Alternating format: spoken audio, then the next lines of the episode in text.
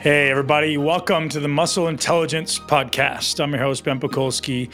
So, for many years, I relentlessly pursued building as much muscle as humanly possible. I've learned a lot of things along the way, I've made a lot of mistakes along the way. And a lot of this podcast is really framed around giving you a simple solution to building your greatest body and living a life that you absolutely love. And today's podcast comes from a guy who's got just as much and, and likely a lot more experience than I do in the fitness space.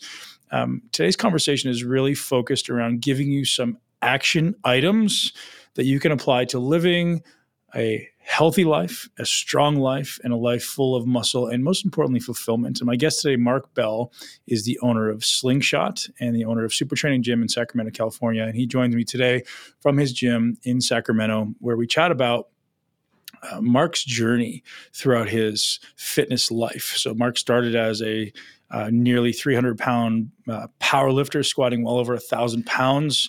Uh, he's then transcended into having done bodybuilding shows and getting sub 5% body fat.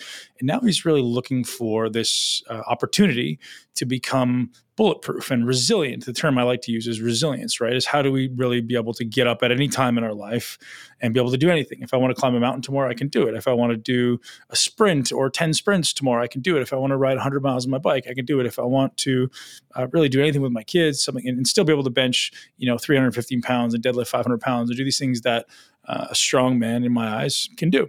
So uh, my definition of a strong man can do, and this is one of the most fun conversations I've had on the podcast in a long time. Mark is is a brilliant wealth of information. And uh, just been able to talk with him for the second time now on a podcast. I last did his podcast, and now he's doing up mine.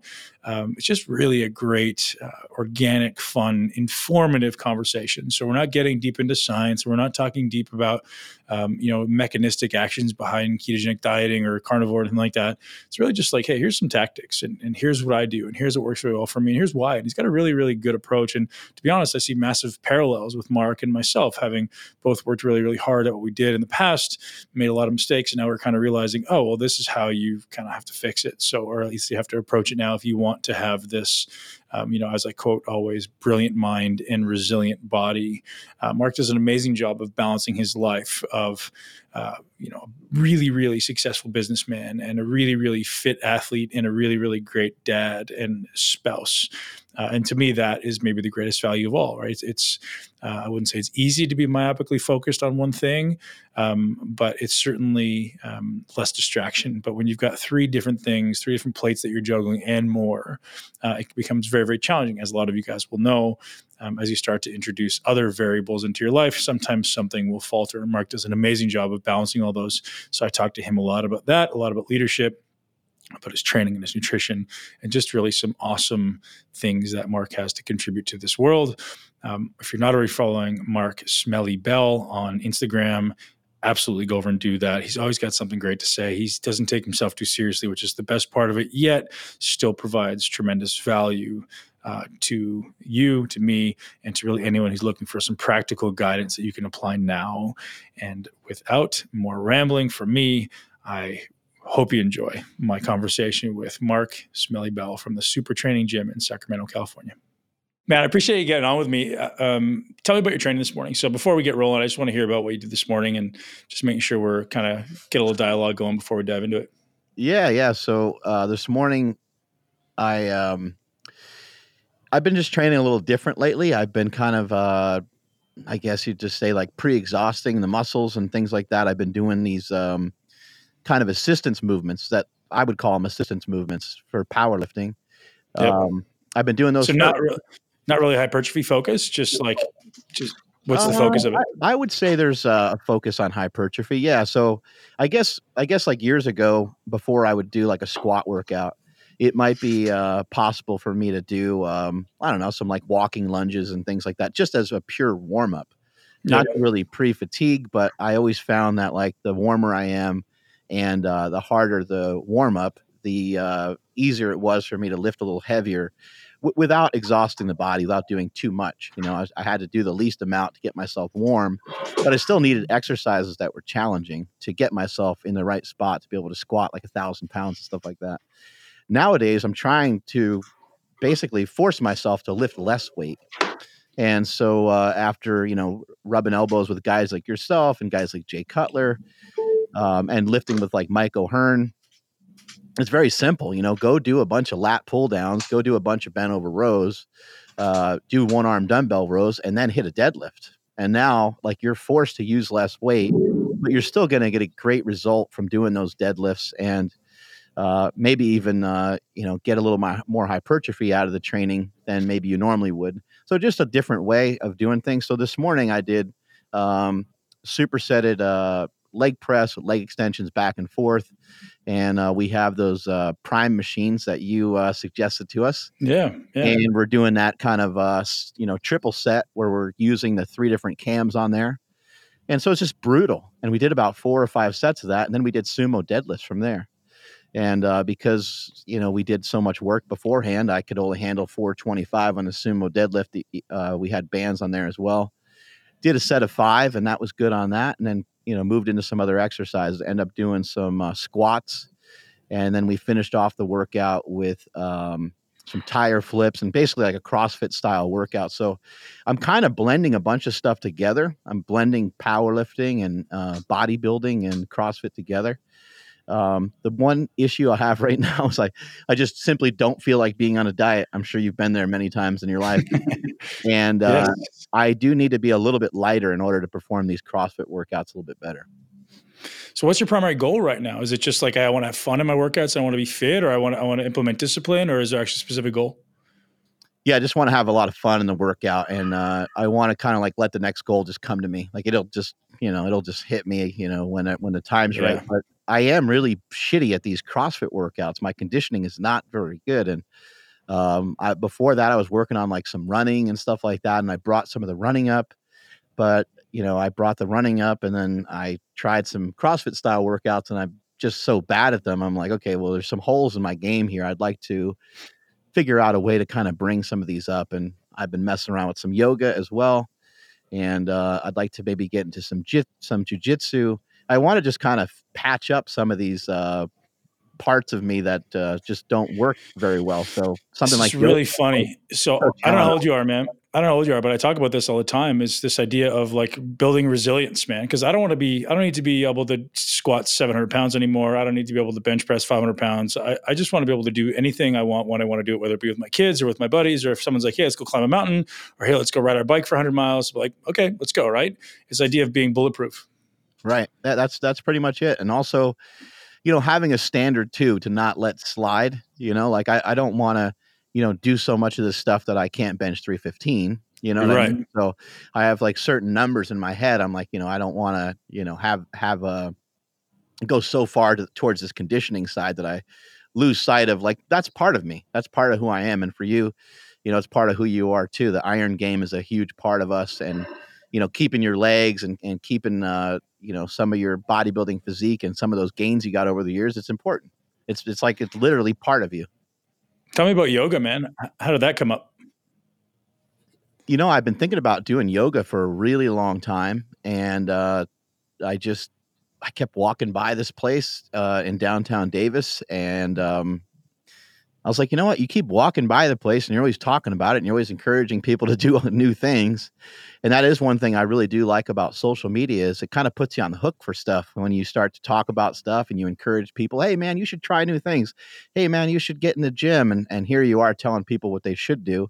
And you're not uh, following your own uh, instincts and your own intuition. And so I was like, I need to just stop talking about this. and I need to just go in there and, and get it done. And so, yeah, I've been for the last, um, it's probably been about three months now, four maybe four months that I've been uh, doing some yoga. Unfortunately, I don't do it as much as I should, but I do it about once a week, and um, I suck at it. I, I, have every bolster that you can think of. Those people that aren't familiar with with uh, yoga, you take basically like these pillows and you kind of line them up so that you're not you're in like a stretch position, but you need to be able to relax. At least the type of yoga that I'm doing.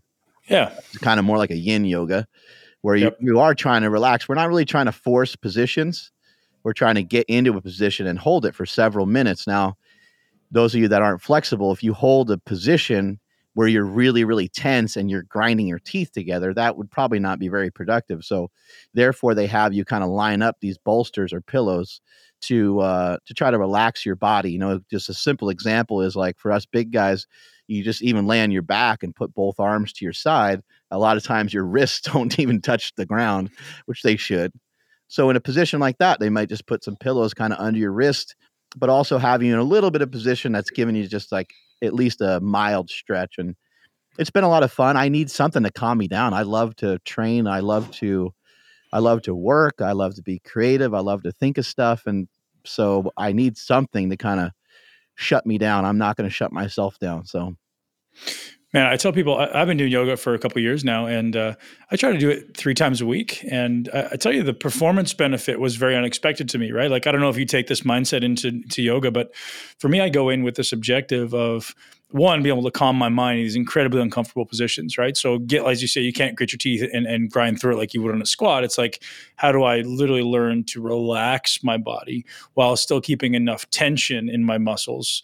To um, improve stability, right? Because you know, for me, yoga isn't about stretching. Yoga is about connecting my body with my mind and uh, improving my stability. So I've seen a tremendous increase in stability of my hips, uh, stability of my spine, mobility of my spine and my shoulders, and it's been um, massive for me as far as being able to maintain these strengths the, the feats of strength that I've been accustomed to while being significantly smaller. Because you know, ultimately, strength is dependent on stability, right? So if I can improve my stability, even if I am losing muscle, it still allows me to maintain relative strength.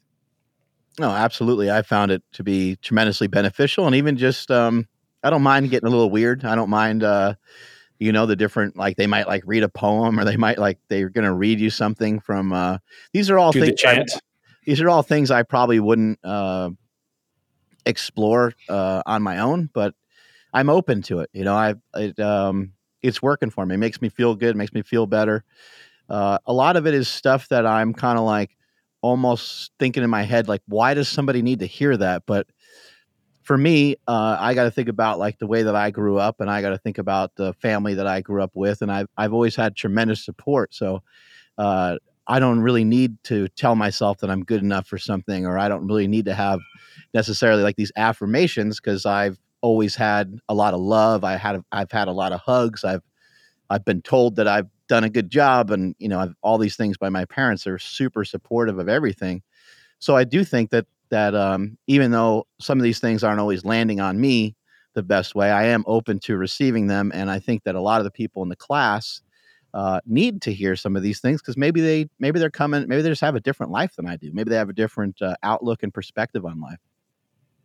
Super cool, man. So what, what I really wanted to focus on today was are you still following a carnivore diet for the most part, or are you getting a little off that? Yeah, you know, I, I love the uh, carnivore diet, and it's something that I implement uh, whenever I find myself, uh, you know, going going too far, you know, one way with other foods. But uh, right now, I've kind of brought back in a bodybuilding style diet. I was just kind of thinking to myself uh, the other day, I was like, you know what, you're just you're in this constant state of like trying to lose, and I've I've been wanting to weigh 230 and I've messed around with some fasting and I did weigh 230, but um, you know, that was just during the fast, which obviously is not an accurate uh, 230 pounds. I would like to be a little bit lighter, but I'm like, there's no rush for any of this. So I brought back in the bodybuilding uh, style diet, which is just there's more carbohydrates in there, um, a good amount of protein, and the fat is uh, not not substantial. You know, the fat's like I don't know, 100 grams a day or something like that. I'm not really tracking it, but I'm just trying to eyeball it all.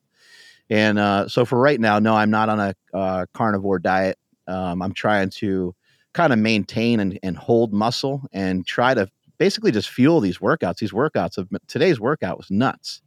It was crazy. Like we flipped a tire and we we did the uh, uh, the rower. We did a bunch of crazy CrossFit stuff after the workout. So the, I'm trying to basically give myself enough fuel for these workouts, but not so much fuel that it makes me fat. And you did this at 5 a.m. this morning, super early. Yeah, um, I get to the gym usually at about like four o'clock. Yeah, four, four, between four and four thirty every morning. Wow! And what do you eat before you train?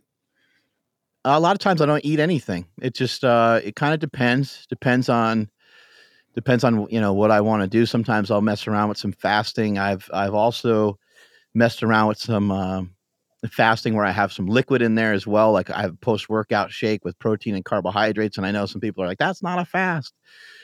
For me, like I don't necessarily only do fasting for like autophagy and all these other things. I a lot of times will just do it simply to partition out the calories. Um, being a former fat kid, I love to uh, kind of stuff myself. I love to fill myself up with a good amount of food. And so, um, even just any form of fasting, even if it's just four hours or six hours seems to be highly beneficial for me. Not necessarily in terms of health and not necessarily in terms of like it's burning fat or doing something magical. It's not, um, you know, making me make a bunch of ketones or anything crazy. But again, it's just uh, kind of rationing out where I'm going to put my calories. And so sometimes I might uh, not eat before I train. I might train fasted and then have a protein carb source uh, post workout or even intra workout and then I might go, you know, four, five, six hours until you know my next meal. Sometimes I'll even follow up the post workout shake with another carb protein source. It really just depends on. Um, I'm just trying. I guess I, what I'm trying to say here is I'm just trying to be like less hard on myself. You know, like right. you know this from bodybuilding. It's like, man, you can sit there and rip your part, rip yourself apart all day. Especially you. You're an IFBB pro. You know, getting on that stage and being as lean as big as you were you're going to always think you look like crap compared if you're comparing yourself to that photo, you know, and you compare right. yourself to your absolute best shape. But there's all other things to consider too. It's like, I don't know, like how well did you function when you were on stage like that, you know? And totally, yeah. You know, I mean, there's there's all kinds of uh, of things to kind of think about in in those terms. And I want to be able to, like you said earlier, I want to be able to perform well. I want to be able to look good, and I always want to be I guess just a few weeks out from uh, being able to, to tighten everything up and gain everything back if I if I feel like it. That that's a really uh, cool power to have to be able to say, you know what, I'm just I'm going to shred up, I'm going to lean out, or I'm going to get bigger, and I'm going to go bench 500 pounds. So it it has it feels good to have the willpower in place and to be able to implement a discipline at any time the only problem with that is you kind of put stuff off and you're like, ah, I'll I'll, uh, I'll lean out like in a few weeks. It's not a big deal, and then you kind of totally. go off your plan. So so it's um a little give and take with it, but that's that's kind of where my mindset's at right now. Have you followed? I know you've been a, an advocate of carnivore, but have you followed a ketogenic diet as well, or predominantly just um, carnivore? Yeah, I love I love the ketogenic diet. You know, I've been on you know, I'll just call it a low carb diet just to simplify it a little bit because yeah. I think you know they're synonymous with each other i think in in the way that we talk about them usually because it i you know i haven't been a person that really goes after trying to like measure the ketones and you know dumping a bunch of oils on things and i i have messed with that stuff i have used mct oil and coconut oil and tried to add butter to everything and i played around with that and i even lowered the amount of protein i was taking in i i did a bunch of stuff like that but I didn't like the way I didn't like the results I got. From a mental standpoint, I felt really good. Uh, from a physical standpoint, it's hard for me to really describe, but um, I just got like stringy looking. I didn't have like a pump. I didn't have like veins. I didn't have kind of a, a, full look, I guess a bodybuilder might say. And I was like, ah, that that doesn't really look impressive. And so when I brought protein back in and just kind of lived like a low carb lifestyle, that was uh, highly beneficial to me. And um, I really just it's very similar to a ketogenic diet. Uh, just most of the time, ketogenic diets, people are eating a larger percentage of fat, a little bit lower percentage of uh, protein, but the carbohydrates are the same. There really isn't any, and I, I've always loved those style of diets. Gotten huge benefits from them, but just to try to clear things up a little bit, just because I like a ketogenic diet uh, doesn't mean that I think it's the most effective thing. If you're somebody that is trying to gain like muscle mass i don't think a, i don't think a regular ketogenic diet makes a lot of sense i think that some sort of carbohydrate cycling of some sort might make more sense or even just a bot like it, it's hard to refute what bodybuilders have done. It really is. It's like let's yeah. just not let's just not even bother to, it's there's so much proof there with with high high amounts of carbohydrates normally for most most of the bodybuilders high amounts of protein and very moderate to low amounts of fat have really worked really well in terms of mm-hmm. trying to achieve that physique. Now, however, if you're listening to this podcast and you're just like, man, I need to just get my shit together, I need to lose 30 pounds, I need to lose 70 pounds, that's where I think a ketogenic diet really has a big advantage over other diets is because once you have the carbohydrates in there, it seems to be a cycle that a vicious cycle that you can't get out of. And once you, for me anyway, if I have like rice in there and I have potatoes in there, it sends a kind of trigger to my head as being a power lifter to to just kind of be like, screw it, man. I'm just gonna eat big, eat big, get big, lift big, right? And uh, so you kind of just get that mindset of, yeah, what's the difference? Okay, I'll have a Snickers bar at the end of the night, and I'll have, you know, ice cream or pizza, and it kind of sends me in the wrong direction. So um, ketogenic diets can be really beneficial. I just think that when people when a lot of the keto people are talking about carbs they're usually talking about these crappy carbohydrates that have carbs and fat as combination and those are things that we're just going to tend to overeat on. You got like you know pizza ice cream these things they taste great and um you know good luck trying to have control over some of those foods. So uh anyway i love ketogenic diets. I've been using them since like the mid 90s but I always just use a ketogenic diet or a carnivore style diet just as a way to like reset. And if it's time for me to mess around with bodybuilding and be as jacked and, and as tan as possible, I will actually just utilize a bodybuilding diet or uh, take even like a low carb diet, drop a little bit of the fat out of it, and bring the carbs up, even like 100, 150 grams of carbs a day, which is not an enormous amount, as you know. Hey guys, I interrupt this podcast to bring you a message from me and the Muscle Intelligence Nation, the MI40 Nation. Uh, we are launching a new ketogenic muscle building program coming up. And you may have heard me say that in a few previous podcasts. We are now live at muscleintelligence.com slash keto. It's not for the program itself. But what I want to give you guys is a document that is the five reasons why you're not building muscle on a ketogenic diet, created by myself and the great keto leader possibly the greatest keto leader right now, Danny Vega, who's a great friend of mine, lives in Tampa, and uh, amazing, amazing athlete, amazing human being, and brilliant guy. If you don't know Danny, um, you should. And him and I sat down together and shared thoughts and shared insights and trained together for 12 weeks to prepare for this program. And we looked at all the things that people are doing wrong in a ketogenic diet when they're trying to build muscle, right? So we're trying to build muscle. Sometimes people believe, well, can you on a ketogenic diet? And, and well, we're going to tell you in this document, and most importantly, we're going to tell you that you can, and here's how you would do it most effectively. Danny ended up putting on a tremendous amount of muscle during this phase. Uh, you know, having obviously come over to train with us for the first time, uh, training with the Muscle Intelligence Way, his body responded insanely well. Um, he's since decided to kind of shift away from the muscle building and shift more into jujitsu, but he still looks absolutely incredible. He still stays lean all the time with that consistent ketogenic diet. But when he trains, he's got a few strategies and tactics that you can apply immediately to helping you build muscle, helping you recover, helping you stay focused, helping you most importantly feel amazing, look amazing, and live an amazing life. And uh, if you guys head over to muscleintelligence.com slash keto. You can get that there. So that's just a free ebook. You guys can grab that anytime.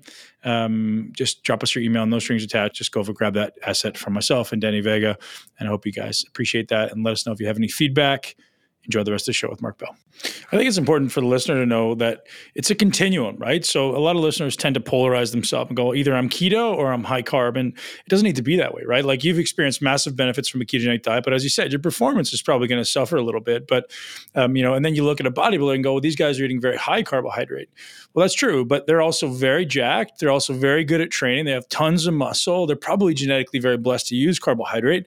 And not everyone has that genetic, those genetics, or that ability to do that work. So it, it has to be a continuum everywhere in the middle, right? So if, if someone's looking to lose body fat or just feel really great cognitively, well, the ketogenic diet is an amazing, amazing tool. Whereas if we're trying to build muscle, there needs to be a progression somewhere from like, hey, it doesn't need to be zero carb. Maybe we go to 120 grams of carbs today, and then we'll go to 200, and then 300 and 400, and progress your way, way up as your body improves its ability to use it, right? And, and, you know, rather than being this polarizing view of like it's either keto or it's high carb, it, it you know people get out of this mentality of of um, it just has to be one way or the other. I think really simply too, your metabolism is going to change a lot. You know, yeah. if you if you've been dieting for a while and uh, you started to lose some weight, you started to get some momentum, then uh, odds are that statement that you made about yourself saying that you can't handle carbohydrates is probably not necessarily true anymore. You right. Know, you've lost 50 pounds, you lost 20 pounds. I would also say, though, too, that in my opinion, somebody that has really struggled with diets in the past, I do not think that there's a better diet than a ketogenic diet. I don't think there's a better diet than like a carnivore diet. I do really, uh, I feel very strongly about that just because not only the results I have, I'm not saying you can't get results any other way. It's just the results that I've gotten and the results of a lot of the people that I've helped. If I just tell somebody to sit, it's just the easiest way to get the message across. Yes, I understand that calories matter. But if I just tell you, look, man, we just need to dump out a macronutrient. Now, which macronutrient are we going to dump out? Protein doesn't have any play. There's not a lot we can do with it, at least you know, as as far as my knowledge is concerned, I do realize some people will do they'll fast off of protein and they're trying some different things, but I don't really think that there's a lot of great uh, information on that yet. Protein is pretty stable. You're going to eat a gram of protein per pound of body weight ish, give or take some, right? Now we have a choice. What are we going to cut out? We're going to cut out carbohydrates or we cut out fat because we do have to account for calories. And when you start to kind of think about that, how how can you live the how can you live day to day the most conveniently uh, and still be able to maybe go out to eat here and there and do some of these things uh, that we like to do socialize i just don't a low fat diet uh, it's hard to find like low fat things at restaurants and it's hard to it really is. you're, you're going to get screwed over by some uh, you know cook that's getting uh, minimum wage. She's going to be putting oil in your you know hash browns or oil in your potatoes or your on your steak or whatever. It's like as a, like bodybuilders don't go to restaurants. You know if you're if you're an ifbb pro you know better. Like you you're not going anywhere unless you actually see the person cook something it's like I, I i'm not it's not worth the risk. I got contracts with supplement companies and like my ass is on the line. I got to do better than i did last year. And you would never in a million years even consider that unless you saw them actually cook it in front of you. So i think for some of those reasons i realize not everyone's goal is to get on a bodybuilding stage but even just in terms of weight loss i think in my opinion it's a lot easier to go i could eat at denny's I could eat at uh, Jack in the Box. I could eat at In and Out Burger. I could eat anywhere in the world if I'm on a keto. Well, almost. You can eat just about anywhere when you're on a ketogenic diet. Any of these kind of standard American uh, chains, um, Applebee's, you can always get a steak. It, it's like there's a there's a some form of fatty food there every almost in every restaurant. Uh, trying to get a low fat option is just going to be that much harder. So, in my opinion, uh, that's one of the huge advantages of of being on a ketogenic diet. The other thing is, you know, stabilizing that blood sugar. I'm not going to get in a big debate about insulin and everything else, but I I've noticed for myself personally as well, when I tend to eat sugary things, it makes me want to eat sugary things again. And they come and they go, and they're not nutrient dense. They're not really providing my body with what I really need. And so I'm never really satisfied you like why is it that you um, eat like a peanut butter cup and then you just want another peanut butter cup? But if you ate like four pounds of steak you're not like oh i'm still dying for more steak. You know if you if you're eating candy or ice cream or pizza it seems like it's never ending almost till you get to the point where you're almost going to like pop Interesting, man. I just, you know, speaking to that, I discovered a ketogenic diet when I was competing as a bodybuilder because, as you say, as I'm traveling throughout the world, I had a really hard time finding clean carbohydrates. Like it's really easy to find protein relatively, it's really easy to find fats.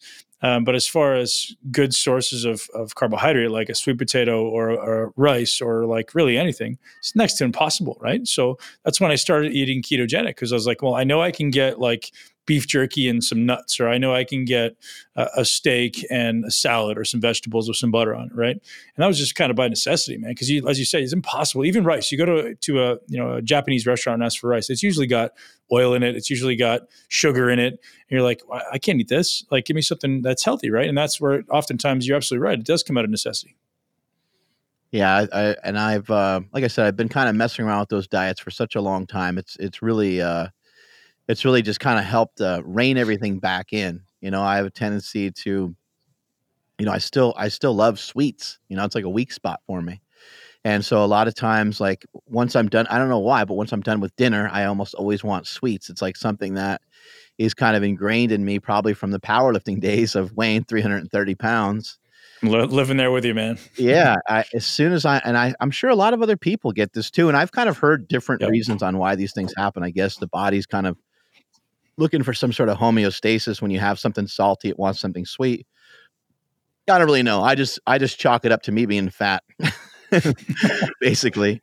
Um, and so like I have to figure out ways to kind of like cure it, you know, and so sometimes it's uh like a protein shake, you know, sometimes it's uh protein powder mixed in yogurt. It's just some sort of weird uh, you know, bodybuilding concoction to uh to try to starve off the fat guy in me. Maybe a quest bar, maybe a quest cookie, you know, so, just something like I I'm a sucker for those things and like there's still not there's still not you know an accurate depiction of what what I should be doing 100%. Um, but I'm like, you know what? If I can if I can reel in a seven or an eight every day in terms of my nutrition, then I, I'm I'd rather play that game and and be on that path than try to reel in you know tens every day for like three weeks and then really fall off the wagon and not have anything sustainable. It's funny. I'm living the same life, man. For for so long, you know, I'm sure you, you and I were probably the same in weight. Like I was up to 320 at one point, and you're always having you're always having to eat uh, almost to failure, right? Like you're eating, you're training to failure, eating to failure. Um, so if I'm not satiated, I'm like, oh, you know, my brain starts looking for more food. Um, but same idea after after a meal, I'm like, okay, well, what else can I eat? You know, so so I'll just I've reverted to as you said, protein powder and berries is like always my go-to. I've always got frozen blueberries in the freezer. I'm switching up that way. So what I want to ask you, man, is um, you and your brother were doing a low carb movie. Is that still happening? Have you guys finished that up? Where are we with that? Yeah, we're still working hard on it. Actually, we um, we uh, we're bringing in uh, Kurt Ingford, who's uh, worked on a lot of lot of big time uh, documentaries, and uh, he's actually helped a lot with uh, Bigger, Stronger, Faster with my brother in the past. And so I think he comes out here this week. we have a lot of interviews that have been done. We've interviewed some of the best in the world um, when it comes to nutrition and you know, it wasn't really set out to necessarily be like low carb, but it just seems like in it just seems like in terms again in terms of like if we're trying to chalk up a bunch of different things in one category like convenience, health, it just seems like uh, teaching people to eat less carbs because there's so many companies making so many different foods that taste really good that have combinations of carbohydrates, salt, uh, sweetness, fats, things like that. You know, things like Doritos and all the different uh, the hyper palatable foods, right? Yeah, all these hyper palatable foods are all over the place, and they don't really fill us up. And it's the stuff we always reach for. So it, it seems like, from all the experts that we've talked to, it's like those you know we the easiest message to try to teach people is like let's try to stay away from a lot of that shit and we already know we already all know that um, but it's going to be something that can really help empower a lot of people and give them options towards, you know, what else could they do? So that's what we're trying to work out right now is we're trying to keep the movie as simple as possible. You know, what what makes people fat? What has made you fat? And then what could you do rather than should? Like what could you do? Like here here's some options on what you can do. Uh, whether you choose to mess with it, whether you choose to do it or not, that's kind of uh, kind of up to you. But here's the information. Here's how here's how it's seen by a lot of these experts, and here's how obesity has affected our family and impacted our family. My dad's been heavy. Uh, er, my my whole entire life. My mom's been heavy my whole entire life. Um, she she's been heavy almost her you know her entire life, even when she was young. And you know we're going to go through a lot of that and see how that's impacted I've been really fat. My brothers have both been really fat. A lot of our family has been really fat. My uncle, I saw him at my dad's 70th birthday party, and he's in he's in pretty good shape. Um, he's probably in his 60s, and he said something, and it's so funny because people that like aren't in our space, they say the coolest thing sometimes. They say stuff that's got so much wisdom behind it he i said hey i said you, i said peter i said you look great like what do you know what have you been doing he goes, I've been doing everything because being in shape is a full time job. And he just walked away. And I was like, damn, bro. Like he just hit it right on the head. So it's, yes. you know, here's, you know, yourself and me and these other podcasts.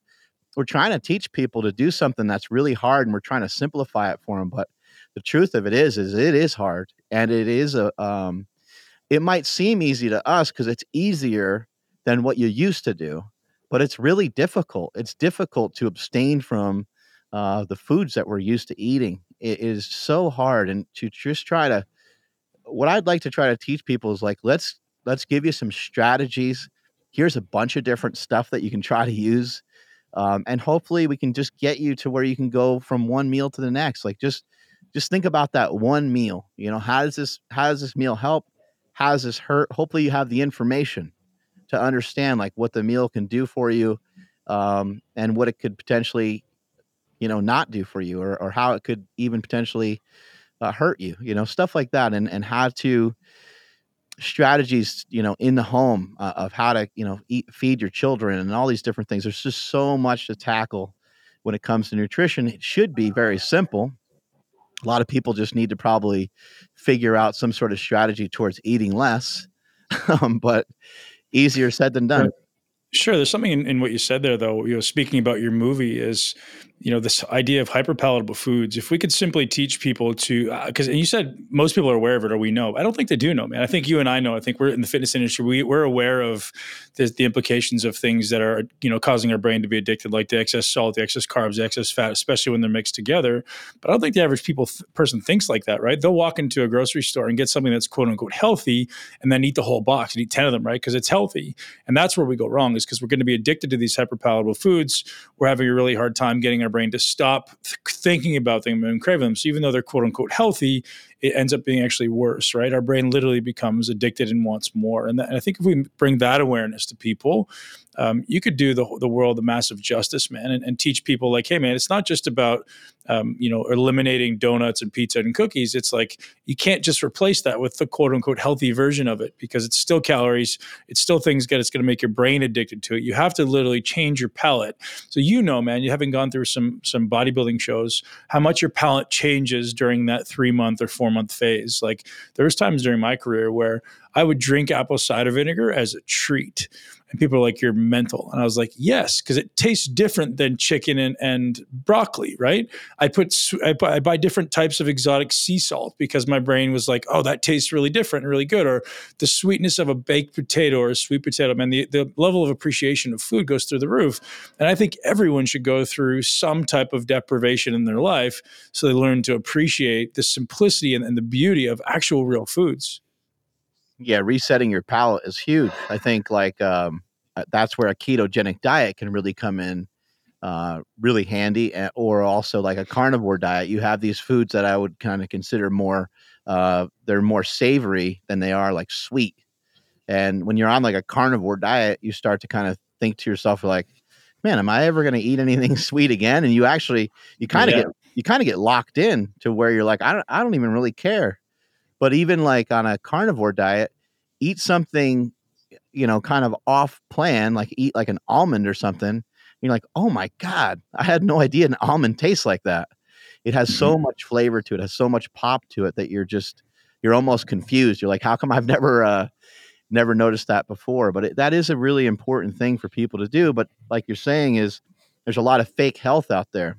There's a lot of products being made to try to monetize. And so you end up with a lot of keto style products, which are actually great because if I if if we can keep you on a plan, then that's awesome.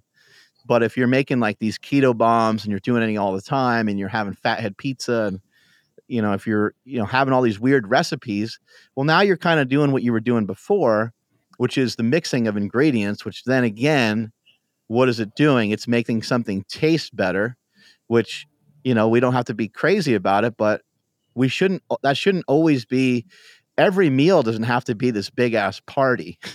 Every time you have food it doesn't have to uh, be like this giant celebration. Um, the meal is just to really nourish you. It's to it's to right. it's to get you it's not to get you like through the day. It's to try to allow you to get something from each day to have enough energy to to take on each day with with everything that you have uh, to be able to extract something from each day to be able to learn something from each day. And unfortunately if we're eating a lot of the foods that are targeted for us we're not going to end we're not going to end up with that. We're going to lose out on that what I really want to get down to is training on in these different states. So I'm curious about how, if any way, you manipulated your training while you're on a carnivore diet compared to a keto diet compared to a carbohydrate rich diet. Are you manipulating volume or load, or, or, are you noticing a difference in how your body feels? Let's let's talk about you know specific to ketogenic to start because I know you did that for a long time. Um, what did your what did your training look like? Um, you know, relative to what it was on a conventional bodybuilding diet.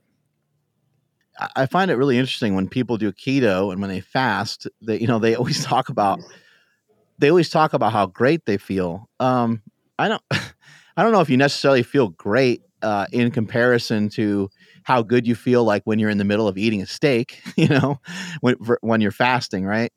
Um, I I think that I think that like you know getting rid of some food can allow you to plow through a lot of work and it has a lot of value um, and also like you know doing a ketogenic diet can rid you of some sugars and and help your body to uh, start to head in the right direction in terms of losing fat kind of retraining your palate and all these things. But when it comes to actual training when it comes to lifting um, especially you know any any form of resistance training I think that you'll always be better off with some form of carbohydrate in your system, having uh, you know, maybe a little bit more glucose than you would have if you were fasting, a little bit more glucose than you would have if you were doing a ketogenic diet. That being said, you could still have productive workouts. You could still have a great time in your workouts, but um, I think that you know it'd be smart when you're on a ketogenic diet just to understand uh, that maybe your workout should be a little bit shorter it doesn't mean that you can't work out hard. I know there's people that are listening right now. They're like, that's a bunch of garbage. I work out for two hours on a keto diet and I fasted for three days or whatever. And, and I understand that. I, I've done that as well.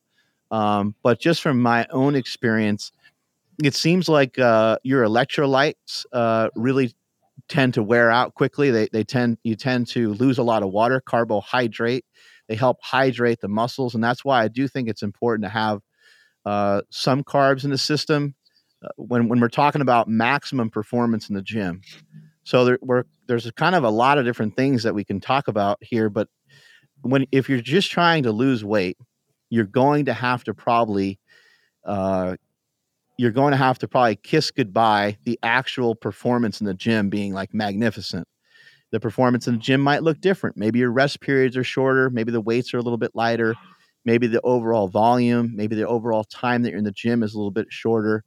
Uh, I think that would probably be a wise choice. That's what I've done whenever I go on a ketogenic diet. Uh, the workout changes up uh, slightly, and also to be clear, uh, you know, I didn't, I didn't hit my big weights in powerlifting on a ketogenic diet. I, I just want to always try to be clear with people because, you know, I wrote a book, The War on Carbs, and it, it's a ketogenic style diet, but it's how I lost weight. It's how I got in shape. It's how I helped kind of change my life forever in terms of my physique, but not in terms of my strength. I didn't go on a ketogenic diet and squat 1,080. When I squatted 1,080, I ate everything in sight because that was just what I thought I needed to do at the time. Um, but I think you know a ketogenic diet. I think it would be uh, a wise decision to, you know, back off of something with your training. Maybe split up your days a little bit more. Maybe rather than having a four or five day split, maybe you have like a six day split or maybe even have um, you know maybe even just have like shorter workouts you know 45 minute workouts things like that. And then if you're going to you know jump into a bodybuilding style diet i think if you're in a caloric surplus or even just uh, maintenance calories i think you can have at it. And i think you can have some really uh, really great workouts. Carnivore diet is a little bit probably in between the two and that's what I like about a carnivore diet. Carnivore diet probably bridges the gap. And I don't know the information on this, but I would imagine that your blood glucose levels would probably be higher on a uh, carnivore diet than they would be. I'm trying to think if that would be accurate on a carnivore diet than they would be on a keto diet, because on a keto diet, Should be. your yep. ketones technically would be higher and your glucose would be. I'm not saying that like the ketones aren't effective, they certainly are. What I've noticed, and keep in mind that I've been messing around with this stuff from since like the mid 90s and as an adult and and using it probably about 5 to 7 years ago and and also trying to power lift on a ketogenic diet what i noticed was my best results were when i flirted with keto when i was not necessarily in ketosis. I might get into ketosis and i'd pop back out. I'd have you know 50 grams of carbs 100 grams of carbs maybe post workout maybe Right. finish So off like the call it targeted keto, right? yeah, there you go. Finish off the Yep. night with like a potato or some rice with uh with Yep. dinner. Stuff like that. But you have to get yourself fit to even get to that point. You have to lose body fat. If you're fat, if you're 300 pounds or something like that, you're probably not going to lose weight by following uh something along those lines. It's it's prob and the reason is probably just because you're probably going to go off the diet. It's not because the protocol doesn't work you have to be in my opinion things got to be kind of black and white when you first start out and if you had if you have uh, never had success on a diet before i think the only way to, to really do it is to um, you can kind of ease your way into like get rid of soda and a couple things you can lose some weight that way but i think once you've kind of gotten rid of a couple junky things as we mentioned earlier there's not going to be really uh, an easy way to do something that's actually very difficult it is going to be a full-time job at some point it is going to take over your life and it has to in order for you to really change your life you're going to have to change yourself and that's going to be so that's you're with yourself 24 7 so that's the battle that we're fighting it's not even about food it's not about calories it's about your uh, mindset each and every day towards how you're treating yourself How do you balance? So I know a lot of our listeners are average people; they're not in the fitness industry. How do you balance uh, training, you know, one to two hours a day, with having multiple successful businesses and having a wife and kids at home? try to just you know get to one you know that one thing at a time type of deal. Um i i do try to make a point to uh not have my kids see me on my phone.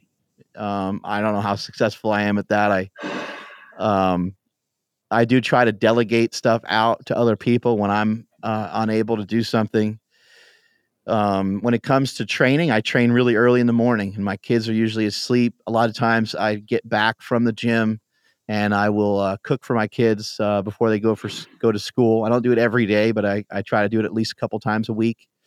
Um, so there's some things that I just try to make like non-negotiable. You know, I, I work out in the morning, and that's the time. You know, I work out. You know, four four thirty until around six thirty or so. It's just kind of depending on the day with warm up and everything like that. And I'm old, so it just takes me a long time. Um, and then you know, with the with the kids, it's like there's certain things that aren't negotiable. Like you know, I we'll always have dinner together. You know, almost every night. Um, you know, maybe there's I don't know a night or two a week where something else pops up and we don't have dinner together, but we try to always have dinner together. Um, I'm super interactive with their life. I ask them about school and how they're doing, and um, you know, we're trying to always be like up to date on all the different things they have going on, trying to make sure, trying to manage their phones and manage their technology and manage our own phones, our own technology. Uh, it's all the same battle everybody else faces. Um, you know, as you kind of level up in life and as you do things on like a larger scale, you know, you you build more resilience for those things. You build more uh, willpower. You have a little bit more determination and a little bit more discipline to make sure that you're getting the things done when you're supposed to be getting them done. You know, there's a lot of you know, if, if I keep pushing something off, um, then it's going to start to interfere with something else. It's going to roll over into something else. Maybe it's going to roll over into time I could otherwise uh, be spending with my kids. Trying to figure out, um, you know, where to place your time is is a hard one. That's probably the hardest thing is to like, you know, I do like to travel. I do like to meet other people. I do like to do podcasts. I you know I like doing my own podcast, and uh, it all costs. You know, it all costs a lot of time, and so the one thing you know my dad has kind of always taught me that I think is really important is um you know just to not you should never feel sorry for loving your work you know and so like I I love my work. I love coming to the gym. I love training. I love being at SlingShot headquarters. I love the interaction with all the people here. So that's you know that's just where I'm at. I, I feel really good about all of it. I get fired up. I get excited about it. But at the same time, don't be a fool and don't get caught. Don't get so caught up in that. And if you are a, a boss or a leader uh, in your whatever job that you have, you know, don't think that's not more important than being a husband. You know, that's not more important than being a father. Those are the most. You have to. You got to rein yourself in, man. You got to every once in a while. You got to like say, okay, like, you know, what are you really doing? Like, you think you're like putting points up on the scoreboard for your family. It's like, no, you're actually taken away from your family. You need to get your ass home. You know, they say, um, it's like Mother Teresa. She says, you know, the best way to, the best way to impact the world is to go home and love your family. I'm a huge believer in that. You know, so don't think that, you know, while it's the same time, you shouldn't feel sorry for loving your work. You should, it's okay to love your work and it's okay to be obsessed with it it's okay to be a half, you know, to stay there half an hour late. It's okay to, you know, ha- to, to be doing some of this on the weekends and stuff, but don't do it in place of being with your kids all the time. You know, don't do it in place. You can do it in place of being with your kids here and there because that's what kids have to deal with. Kids need to learn to be on their own. Kids need to learn some self-discipline. They need to learn they need to they need to learn all these things. And they don't want you around all the time. My kids are 15 and 11. Trust me, they don't they don't want me around all the time. So um, it, it is not an easy thing to balance, but I think if you just try to have some rational thoughts surrounding it, and I think about the way that I grew up, and I think like, you know, when I was 11, 12, 13, my dad was working a lot. And then I think my mom slowed him down and she said, Hey, you need to cool it. You need to like be around more. You need to be home more. You're not around for the kids. And he was like, Oh, I, you know, thought I was supposed to be out making money for the family. She's like, You did that already. You know, we're good. You know, get your ass home, you idiot. So he uh you know he he took her advice from that but i i saw everything you know kind of unfold that way as a kid and i try to you know i try to basically just be like my dad he's my hero Ah, dude, that's super cool. And, and I just want to ask kind of a few rapid fire questions here, man. And the first one being um, anything that comes to mind as being the greatest things you learned uh, while filming the movie, the recent one, The War on Carbs there's been a lot there's been a lot of uh, a lot of great people that we've uh, that we've interviewed and uh, in a disappointing way i'd have to say like the greatest thing i learned is that we don't know much we we really we really know the basics though it seems like it seems like we have a good you know when people start to talk about like ketones and mTOR and like they start talking they start really talking about research and science and it's like so much of that is debatable, but it does seem like the basics uh, aren't that debatable. The, the things that we know, it seems like we know them pretty good. And then there's all these other things that people really obsess over uh, that just don't really seem to be that important. I think um, guys like Stan Efferding have done a good job of like trying to simplify stuff so much that it almost f- makes you feel dumb. We're like, yeah. oh yeah, that was a stupid idea. Why didn't I? Why didn't I realize? You know, he'll say compliance is a science. Not the first guy to say something like that, but yeah, let's find something that you can stick to, man. You know, um, even in, even just thinking about let's just let's just say you want to just burn a lot of calories, right? You want to burn a lot of calories in the gym. Well, yeah, I guess we can bench press or squat or like we can figure out but how long can you squat? How long can you deadlift? How long can you, not very long. So like what's something that has an intensity that would allow you to do it for a long time to burn a lot of calories? Well, maybe you would have something like a jumping jack, right?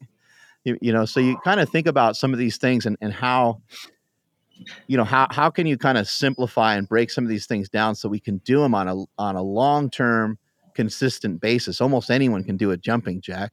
Can we take mm-hmm. a jumping jack and and put a jumping jack into your diet? Basically, can we? You know, my brother has a. a I think it's a, one of the best quotes I've ever heard. He said, "Only if life could be as simple as a tricep pushdown." I think for me, that's the greatest like meathead quote of all time because it's like everybody knows how to do that exercise. How do we right. take something like that, that movement in particular, and how do we, you know, be able to explain uh, nutrition to people in that sense? And so, I think uh, probably like uh, you know one of the best things that, that we've heard kind of throughout the whole thing was just people kind of leaning back towards that all the time. Find something that you can do consistently. That's why I, recommend people try try some different diets. Don't just say you can't handle carbs because you're eating pizza on the weekends. That's not a good assessment of of your uh, insulin sensitivity. You know, really, you know, tr- try a bodybuilding diet. Try some bodybuilding movements. Try some actual bodybuilding. Try working to failure. Try, you know, try three sets of 10 with the same weight and try some of these different methods. Try some drop sets. Try uh, a ketogenic diet, try a carnivore diet, and really try it. You know, try it for six weeks, try it for two months, something like that. I think that's the problem, right? Is it's not that people aren't willing to try new things; it's is that they're not willing to stick with new things, right? Everyone's going to do a ketogenic diet for three days, and I feel like shit. I don't want to do it anymore. I'm going to go eat a pizza, right? Or hey, I'm going to do this powerlifting thing for a week, and you know, I did my two squat workouts, and I'm really sore. I can't do anymore. That's the problem in society. I find. No, absolutely, I agree. Yeah. So another question, man. Um, you, you, when we spoke when I was out in Sacramento, you seemed as though, or you said you're an avid reader. Three best books you've read in the last twelve months. yeah, actually, I, I don't read. That's a that's a that's a weird thing about. Are you doing audiobooks? No, no. So I, I don't. I um. So first of all, I don't I don't like to read. I'm not very good at. it. It takes me a long ass time to read. Secondly, I don't I don't uh, take in the information very well. What I have learned about myself is that I can consume information through audio with music for some reason. I don't know why. That's just work works for uh-huh. me. So when you were here in Sacramento, I think when you left, I sent you a few clips uh, that had that were kind of like these YouTube clips, and that's kind of a lot of stuff I listen to. Um, I'll listen to a lot of like speakers and people like that. I do get a lot from listening to uh, podcasts and things like that as well. But it's going to sound really weird, but I, I try not to clog up my brain with other people's thoughts. I got so much of my own things going on um, that I'm trying to like work out and trying to fix all the time that uh, I don't really want to fucking hear anybody else's story. I'm trying to like build my own, you know? And so, but I will, I will reference people like Paul Chek. I will, uh, I will listen to like Aubrey Marcus's podcast. I do follow along a lot of the stuff that you put on Instagram. I follow along with a lot of that stuff. I love the thing you talked about the other day about like the lats and things like that. And I love your um, perspective on training, training and philosophy, the mind, body, spirit, kind of entangling all those things together. I'm huge into all that, and I think that's really important. Um, I'm not advocating being a meathead and not reading, but for me, uh, it's just never been something that really uh, worked well. If you want to like be weird and like dive down a deep rabbit hole, um, go listen to somebody like Alan Watts. That's somebody that yeah. I like. I like listening to a lot. Um, and then uh, there's a bunch of other speak. Uh, Jim Rohn. I think you and I have talked about him before. Uh, yep. That's somebody I've learned a tremendous amount from. Um, but there's a lot of great value in, in, There's so many people right now that are out. I mean, it's like people always want to bash the internet and they want to talk about how much bad shit there is out there. But man, there's there's so much good out there right now. There's more millionaires in America than there's ever been before, and it's going to continue to increase. I don't know what will come of that. that might be good. That might be bad. I don't know. But there's more and more people uh, learning from people like Ed Mylett, uh, Andy Frisella. There's just there's just a huge wealth of uh, knowledge out there, and I think, and Gary Vee, I think that uh, reading for those people that can really uh, absorb it is probably terrific. But I've actually never read a book. I've only written one. very, very interesting, man. How about favorite movie? I see you got the Notre Dame shirt on, man. Um, you're, you're a Rudy fan? Oh, of course. Rudy Ruettiger. That's a great movie. yeah. Yep. Great movie. Um, I like a lot of movies, but I'd have to say, um, huge Rocky fan, you know, Rocky, Braveheart, kind of all the uh, all the normal old school over the top uh, type of movies. Um, I uh, like Tombstone a lot, all that kind of stuff. Uh, my wife got me into uh, Game of Thrones. She pulled me in on the last, maybe like the last season, basically. kind of just, she ended up like you know going on a binge, you know, watching uh, all of them, kind of leading into the next, uh, the the next the next season or whatever. And so or, or leading into the final season. And so I uh, got caught up on some of that. That was pretty cool to watch. And um, I don't I I don't really watch that much TV, but it is nice. Like at the end of each day, you know, I get to uh, the end of most days, I get to uh, sit down with the wifey and and watch something. You know, whatever the hell whatever the hell she wants to watch, I usually watch. Very cool. Now you're you're growing a business and it's it's growing exponentially, man. Congrats on that. One of the questions I wanted to bring up was uh, leadership as your team grows, right? So obviously we've all made mistakes in business. Um, any pieces of advice that come to mind as have been different makers for you um, for helping lead a bigger and bigger team? I think uh, a really important thing is that you know I heard a quote years ago that. Uh, the biggest problem with communication is thinking that it ever happened. and so like just just sit on that one for a while because that's huge. Like everything everything goes everything goes back to you. Everything's your everything's your fault. And you you, you know like there's things that end up being very cliche. You hear them over and over again. You're like, oh man, I can't hear this one more time. This guy is saying it now. That guy's saying it. But the truth is, is that you know, um, success is a formula and you're going to hear very similar things said by very similar people and true leaders aren't afraid to repeat themselves. Um, you know li- just like uh, when somebody's lifting you kind of hear the same cues over and over again. You have your cues for bodybuilding we have some of our cues for powerlifting. You might be telling someone to squeeze but you don't just tell them once during one set of uh, cable crossovers right? You, you tell them on every rep of every set, you're giving them some sort of information, give them some sort of cue. So if you're a leader and you're like, God damn it, I can't, I can't say this one more time. This is stressing me out. I don't know how many times I got to tell these guys. That's your job. Your job is to repeat yourself. You need to repeat yourself. You need to continue to communicate the core values of your company, whatever those things are at Slingshot, we always say we're here to make the world a better place to lift, which is a very general statement. So it's like, well, what the fuck does that mean? well, maybe I need to describe it and, and explain how we can make the world a better place to lift. Maybe one simple way would be like, hey, like in some of the videos that we have, let's show like because people like to mess around in between the sets and like to make fun of each other and stuff like that. Let's make sure that we show that. So we show that we're having fun. A lot of times you watch a movie and somebody's crying you end up getting emotional. A lot of times you end up seeing somebody laugh or somebody says something funny and they laugh, it makes you laugh, right?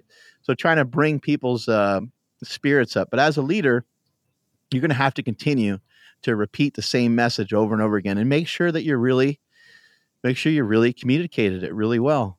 Um, another thing here um, at Slingshot, it's great that you brought this up because I actually went to a leadership summit um, in San Diego uh, this year. And I, I, think a lot of times people think these things are corny and they think they're, you know, they might, um, I don't know, you, you just have these different perceptions of how something's going to be because maybe you've never tried it before. It's new to you. So you think it's weird. Um, but it was fantastic, you know, and there's another one coming up in uh, Miami uh, next year. I'm hoping to go to that one as well. But it had a lot of different speakers.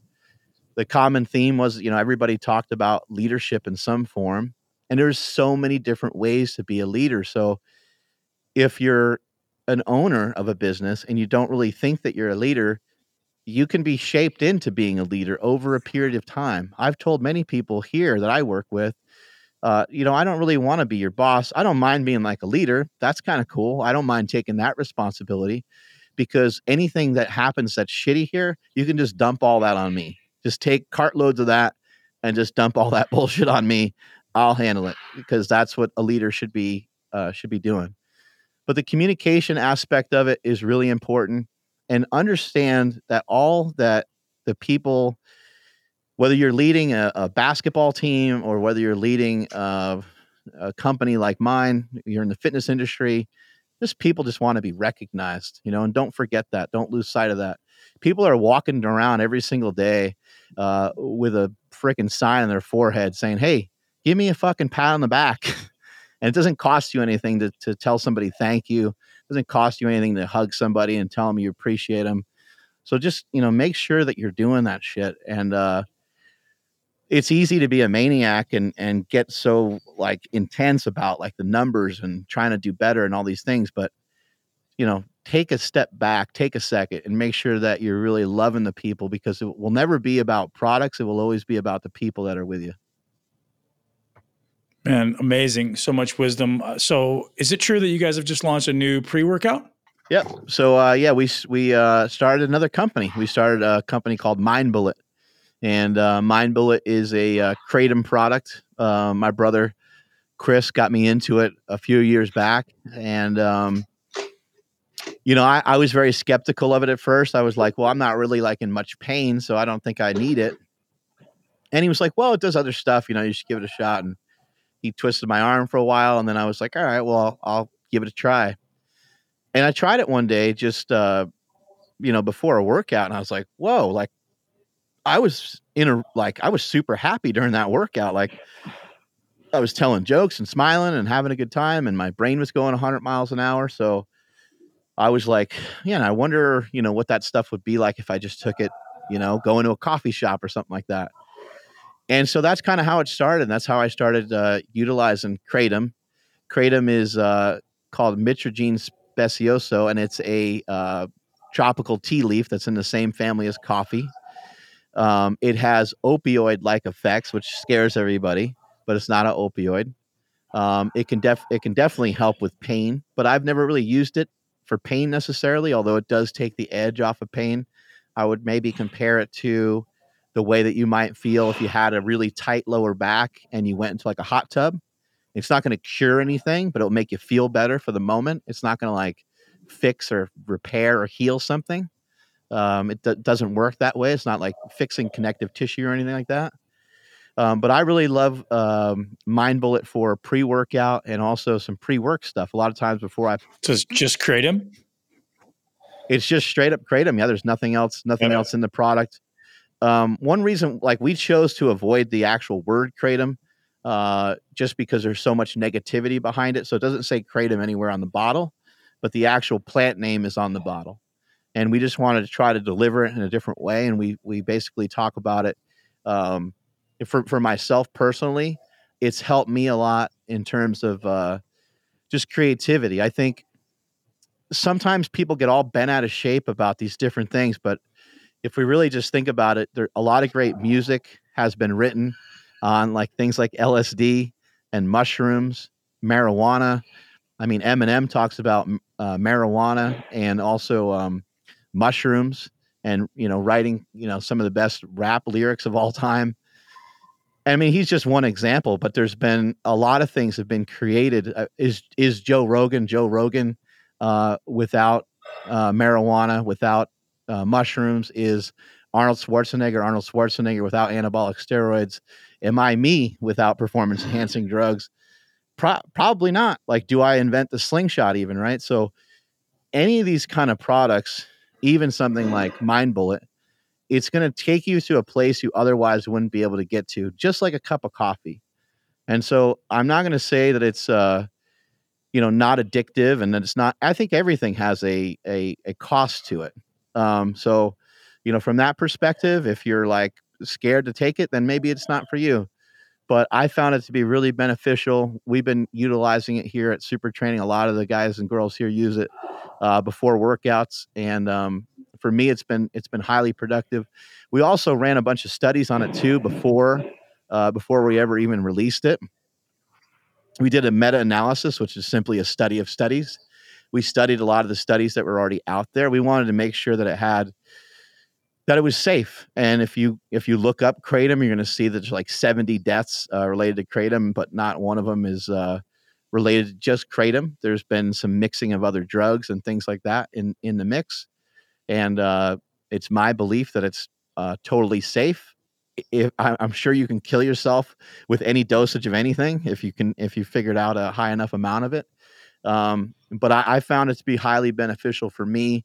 Uh, I know a lot of other people are really benefiting from it from it right now, and it's exciting. You know, it's exciting to uh, start up another business. I think it's it's just going to be a matter of time before this is like uh, you know a CBD where it's it'll be uh, it's not like illegal at the moment, but it's weird to sell it, and um, I feel good about you know being uh, kind of one of the first, at least in the fitness space, to to dive into this, even though it's um, kind of a pain in the ass to sell it. Yeah, how often are you taking it? Uh, I usually take about four to six of them a day. So um, they are 750 milligrams per capsule.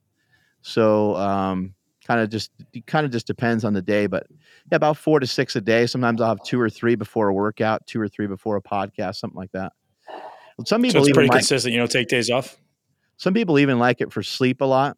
Um, and yeah, I do take days off because like sometimes I just forget to take it, and uh, you know that happened. Uh, you know, just uh, happened yesterday. I was like, oh man, I forgot because I went down to um, went down to Long Beach. Um, one of my co-hosts on the on my podcast, uh, he went and uh, he was competing at Worlds uh, in Brazilian Jiu Jitsu, and I went down to see him, and uh, I was on the plane, and I was like, oh, I'd really love some mind bullet right now, but I, I totally forgot to bring it with me. So it, it's not like it's not like I'm you know scratching myself and being like, oh man, I need to I need to find some kratom, you know. So it's uh, I take days off of it here and there, and when I don't train, a lot of times I don't take it as well.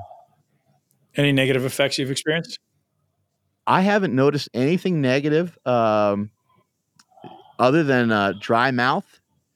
So you get a little bit of a cotton mouth, and the other thing I noticed uh, and this could be a deterrent, makes you talk too much. very, very interesting, man. Very interesting. Have you ever tried it?